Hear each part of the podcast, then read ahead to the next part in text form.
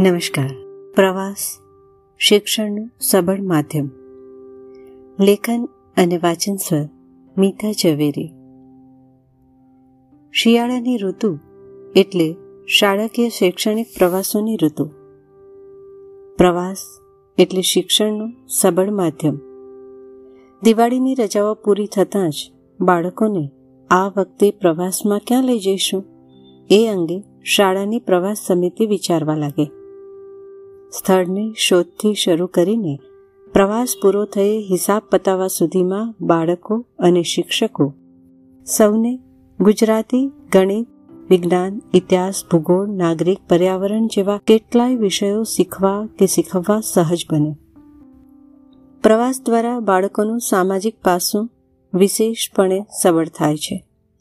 આખો એક દિવસ કે એકથી વધુ દિવસો સહપાઠી અને શિક્ષકોની સાથે રહેવાથી દરેકને એકબીજાનો વધુ પરિચય થાય છે. માતા પિતા વગર પોતાની જાતને તેમજ પોતાની દરેક વસ્તુઓને સાચવવી, જરૂર પડી બીજાને મદદ કરવી, સમૂહમાં રહેવું, બીજાને અનુકૂળ થવું વગેરે જેવી વ્યક્તિગત સંવેદનાઓ, સામૂહિક સંવેદનાઓ તેમજ મનુષ્ય ઉપરાંત પશુ, પંખી, વનસ્પતિઓનો પરિચય, એમની સાથેનો આપણો સંબંધ, એમની જાળવણી વગેરે અંગેની સમજણ મેળવવી સમગ્ર જીવસૃષ્ટિ પ્રત્યેની સંવેદનાઓ કેળવાય છે. સામાન્ય રીતે શાળાઓમાં દરેક બાળક ભાગ લઈ શકે એવા પ્રવાસોનું આયોજન થતું હોય છે. છતાં, ક્યારેક કોઈ બાળક આર્થિક ભીસમાં હોય તો વિદ્યાર્થી રાહત ફંડમાંથી રકમ લઈ શિક્ષકો જે તે બાળકને પ્રવાસમાં સામેલ કરે છે. કેટલાક વાલીઓને આવી રાહત લેવી ગમતી હોતી નથી. આવા સંજોગોમાં શાળા વિદ્યાર્થી કે વિદ્યાર્થીના વાલી પાસે એની આવડત મુજબ કોઈ સર્જનાત્મક કાર્ય કરાવી વળતર રૂપે પ્રવાસમાં લઈ જવાનું વિચારી શકે. આમ કરવાથી શાળા સુશોભિત થશે અને બાળક તેમજ વાલીનું સ્વમાન પણ જળવાઈ રહેશે. શહેરોમાં ઘણા સમયથી શાળાઓને બદલે ટૂર ઓપરેટર પ્રવાસનું આયોજન કરતા થયા છે.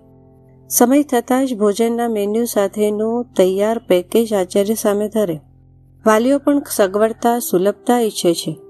ખરેખર, પ્રવાસ દરમિયાન પડતી અગવડોનો સામનો કરવો એ પણ એક પ્રકારનું શિક્ષણ જ છે, એ આજકાલ ભૂલાઈ ગયું છે. અરે, ટ્રેકિંગ જેવા પ્રવાસો પણ સુગમતાથી થાય એવી આશા રખાય છે. ત્યાં બાળકોને રફ એન્ડ ટફ કરવાનો વિચાર તો ઘણે દૂર ધકેલાઈ જાય છે. ખરેખર, પ્રવાસ જીવનના વિવિધ રંગોની ઝાંખી કરાવે છે. એને માણીએ બાળકોને સુંવાળપની સેજમાં ઢબૂરી રાખવાને બદલે વિવિધ પરિસ્થિતિઓમાં પણ જીવન માણતા શીખવીએ.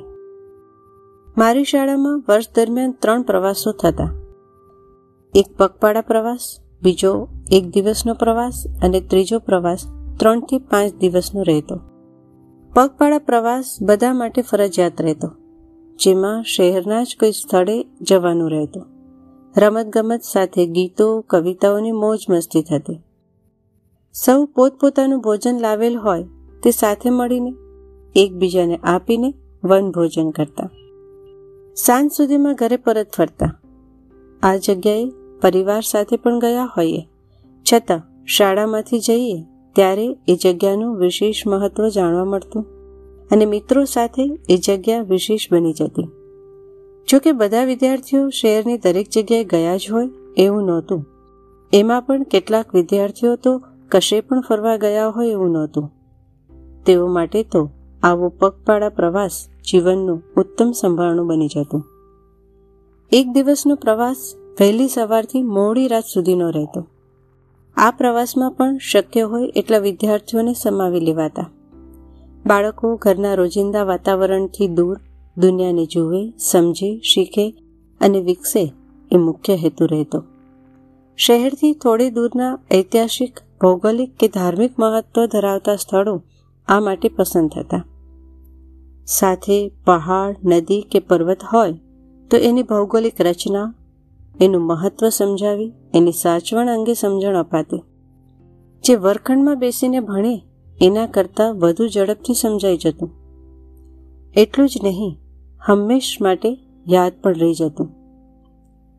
પર્વતનું ચઢાણ નદી કે દરિયામાં સ્નાન પણ થતા. ભોજન ઘરેથી જ પોતપોતાનું લાવવાનું રહેતું, જે સાથે મળીને વહેંચીને માણવાની મજા ઓર જ રહેતી. લાંબા પ્રવાસોમાં સ્થળોનું વૈવિધ્ય રહેતું. ખાસ કરીને જે તે જગ્યાની શૈક્ષણિક સંસ્થાઓ પોતાને ત્યાં ઉતારાની વ્યવસ્થા કરી આપતી. આથી પારસ્પરિક પરિચય વધતો. શૈક્ષણિક પ્રક્રિયાઓની આપલે થાય. જુદા જુદા રાજ્યોની શૈક્ષણિક શૈલીનો પરિચય પણ થાય. ક્યાંક વિદ્યાર્થીઓના ઘરે ઉતારો ગોઠવાયો હોય ક્યાંક ગ્રામજનોને ત્યાં ઉતારો હોય. આથી જે તે પ્રજાના રહેઠાણ, રહેણીકરણી, પહેરવેશ, બોલી વિશે જાણવાની મજા પડે.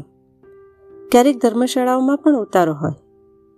એ ઉંમરે અને મિત્રોના સાથમાં ક્યારેય સગવડતા કે અગવડતા અંગે વિચારવાનો સમય જ નહોતો રહેતો. વિશેષ બાબત તો એ હતી કે વાલીઓ આ બધી બાબતો અંગે વધુ અપેક્ષાઓ રાખતા નહીં કે ચંચુપાત પણ કરતા નહીં. શાળા પર પૂરો ભરોસો રાખતા અને શાળાઓ પણ આ ભરોસામાં ખરી ઉતરતી. પહેલા દિવસનું ભોજન અને થોડો નાસ્તો સાથે રાખવાના રહેતા. સ્વચ્છ ઉતારા તેમજ સ્વાસ્થ્યપ્રદ ભોજનની વ્યવસ્થા થતી. વાલીઓને ખોટો ખર્ચ ન થાય, વધુ ખર્ચ ન થાય, એ માટે વિદ્યાર્થીઓને મળતું કન્સેશન લઈ રાજ્ય પરિવહન નિગમની બસનો ઉપયોગ થતો. અંદાજિત ખર્ચથી ઓછો ખર્ચ થાય તો વધેલ રકમ સરખે ભાગે વિદ્યાર્થીઓને પરત અપાતી. પ્રવાસ એ શાળાકીય પ્રવૃત્તિઓનો જ એક ભાગ હોય. એમાંથી શાળાને નફો થવો જોઈએ એવો કોઈ વિચાર અસ્તિત્વમાં જ નહોતો. અલબત્ત વાલીઓને ચોખ્ખો હિસાબ અપાતો. અરે હા, પ્રવાસ સમિતિ માત્ર શિક્ષકોની નહીં, કેટલાક વિદ્યાર્થીઓને પણ સમિતિમાં રખાતા. સમગ્ર આયોજન સૌ સાથે મળીને કરતા. આમ, પ્રવાસના આયોજનનું પણ વિદ્યાર્થીઓને શિક્ષણ મળતું. આજે પણ કેટલીક શૈક્ષણિક સંસ્થાઓ જાતે જ પ્રવાસનું આયોજન કરે છે. કેટલીક સ્વૈચ્છિક સંસ્થાઓ તો વર્ષની શરૂઆતમાં જ વિદ્યાર્થીઓ પાસે પ્રવાસનું સ્થળ નક્કી કરાવી લે. દિવસો, ખર્ચ વગેરેનો અંદાજ કાઢી એ રકમ જાતે જ ઉપાર્જન કરવા વિદ્યાર્થીઓને માર્ગદર્શન, પ્રોત્સાહન અને અનુકૂળતા કરી આપે છે. આપણે શું કરીએ છીએ અને શું કરવું જોઈએ એ અંગે આપણે જ વિચારવું રહ્યું. ચલતે ચલતે. આખા વર્ષ દરમિયાન ન શીખી કે શીખવી શકાય એવા કંઈ કેટલાય શૈક્ષણિક પાઠો તેમજ જીવન ઉપયોગી પાઠ પ્રવાસ દરમિયાન શીખી કે શીખવી શકાય છે. અસ્તુ.